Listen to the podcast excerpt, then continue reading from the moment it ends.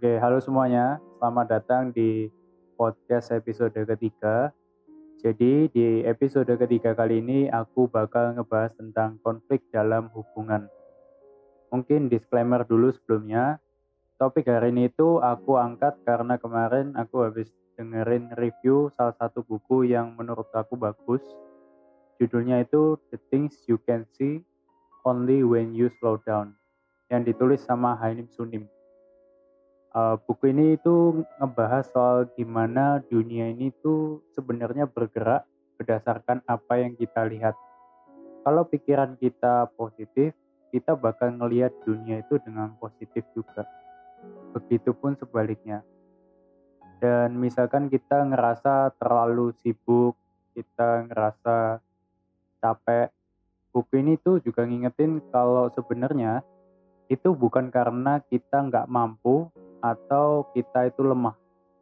Tapi ketika pikiran kita kita istirahatin, maka dunia itu bakal istirahat juga.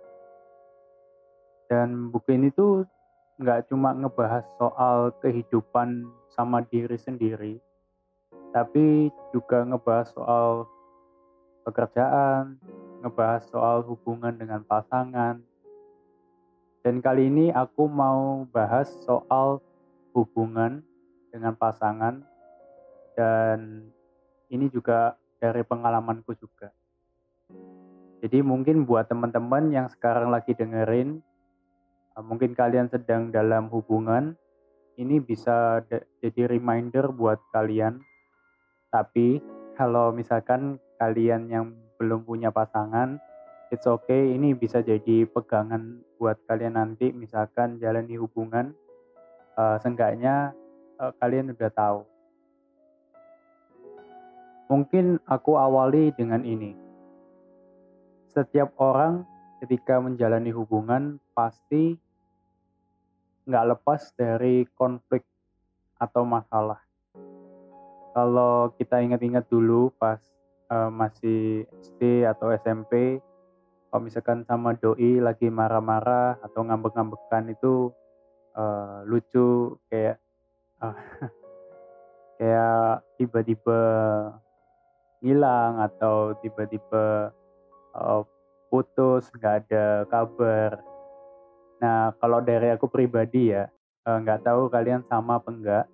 Tapi kalau dulu pas aku SMP, misalkan aku ada konflik sama doi ya, uh, aku paham kalau ya kita sama-sama paham kalau kita itu lagi ada masalah dan ya harus diselesaikan. Tapi kalau pas SMP itu aku ngerasa misalkan udah mentok ya. Gampang banget buat ngomong putus. Kayak gak ada beban gitu. Beda banget pas aku SMA pas SMA itu pas ada konflik atau ada masalah ya kita sama-sama tahu dan kita sama-sama pengen nyelesain masalah itu meskipun kadang itu ya ada struggle-nya. Kadang masih ada ego masih sama-sama ada egonya. Tapi pas SMA itu menurutku lebih susah buat ngomong putus. Jadi kayak opsi putus itu ada di sekian apa ya sekian ratus mungkin. Nah kalau di kuliah ini agak kompleks ya menurutku. Tapi jujur aku nggak bisa banyak cerita karena aku terakhir pacaran juga di semester 3 sekarang aku ada di semester 6 tapi mungkin pertimbangannya itu udah mulai banyak pas kuliah. Biasanya tuh misalkan soal nanti habis lulus mau kerja apa mau kerja di mana. Terus udah mulai bahas soal keuangan juga. Terus soal pembagian waktu ini cukup krusial karena buat anak-anak yang ikut panitia organisasi uh, mesti pintar-pintar bagi waktu antara mana yang mana kapan waktunya keluarga, kapan waktunya sama pacar, kapan waktunya sama organisasi, sama teman-teman. Nah, um, baik lagi soal tadi soal hubungan ketika kita jalin hubungan pasti nggak lepas dari konflik. Uh, dulu aku pernah mikir kenapa masalah itu selalu datang? Kayak udah selesai satu masalah nih terus datang lagi masalah lain. Kadang masalah A sudah selesai nanti berapa hari lagi bisa jadi masalah yang sama keulang lagi. Tapi akhirnya aku sadar sih kalau misalkan ternyata kita itu antara kita sama pasangan kita itu punya mindset yang berbeda. Cara berpikirnya itu berbeda.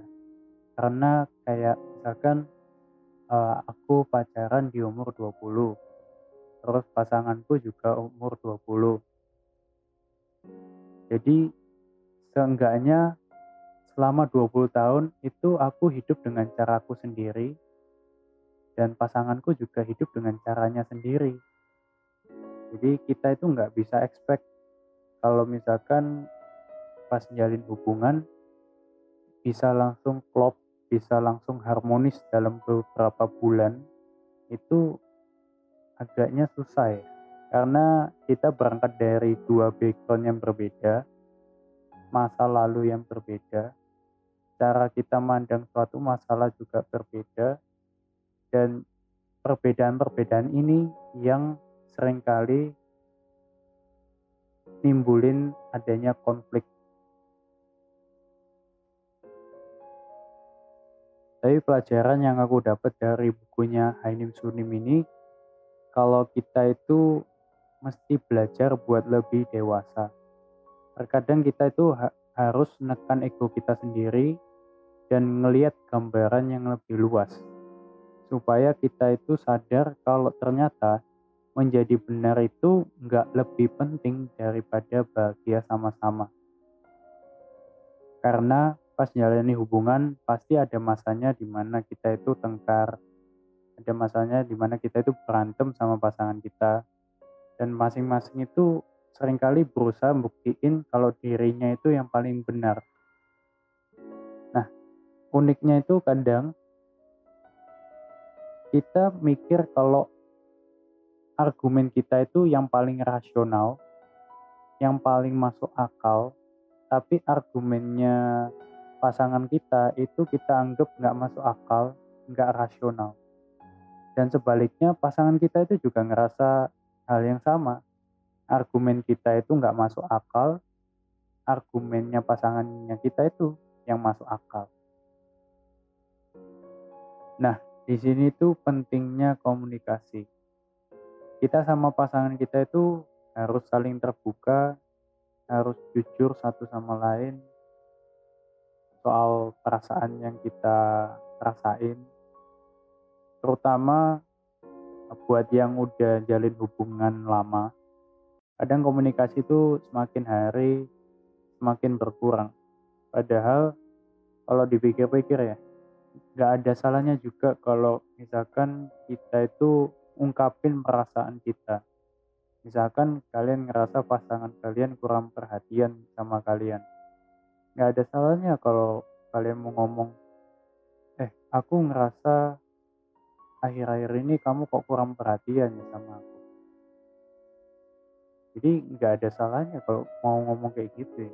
Supaya kita itu juga jujur sama dirinya kita dan pasangan kita itu tahu apa yang kita rasain supaya nggak ada miskom dan misalkan habis misalkan nih habis tengkar gitu ya habis berantem.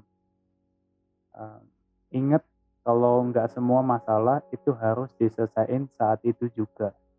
Kadang nggak ada salahnya buat ngasih waktu supaya emosinya kita sama pasangan kita itu sama-sama reda. Jadi nanti kalau udah waktunya pas waktunya udah enak baru diomongin baik-baik jadi nanti keputusan yang diambil itu juga nggak ada emosi di situ. Dan yang nggak kalah penting juga kita itu mesti belajar buat sama-sama nurunin egonya kita.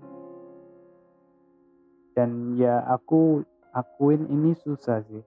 Tapi kalau inget tadi soal yang di buku itu dibahas kalau misalkan kita itu mesti bisa ngelihat gambaran yang lebih luas sampai akhirnya kita itu sadar kalau menjadi benar itu nggak lebih penting daripada bahagia bersama. Jadi kalau kita ngambil keputusan, kita juga masih pertimbangin apakah keputusan itu baik buat pasangan kita juga atau atau baik cuma buat kita. Dan yang terakhir, pacaran itu proses kita mengenal satu sama lain. Kalau kata orang itu biar dapet chemistry-nya. Karena juga menurutku pacaran bukan cuma status, tapi proses kita mengevaluasi satu sama lain buat ke berikutnya. So, mungkin sampai sini dulu episode ketiga kali ini. Kalau teman-teman ngerasa podcast ini bermanfaat, boleh banget buat share ke teman-teman kalian supaya kita bisa bertumbuh sama-sama. Dan thank you buat yang udah dengerin dan sampai jumpa di episode selanjutnya.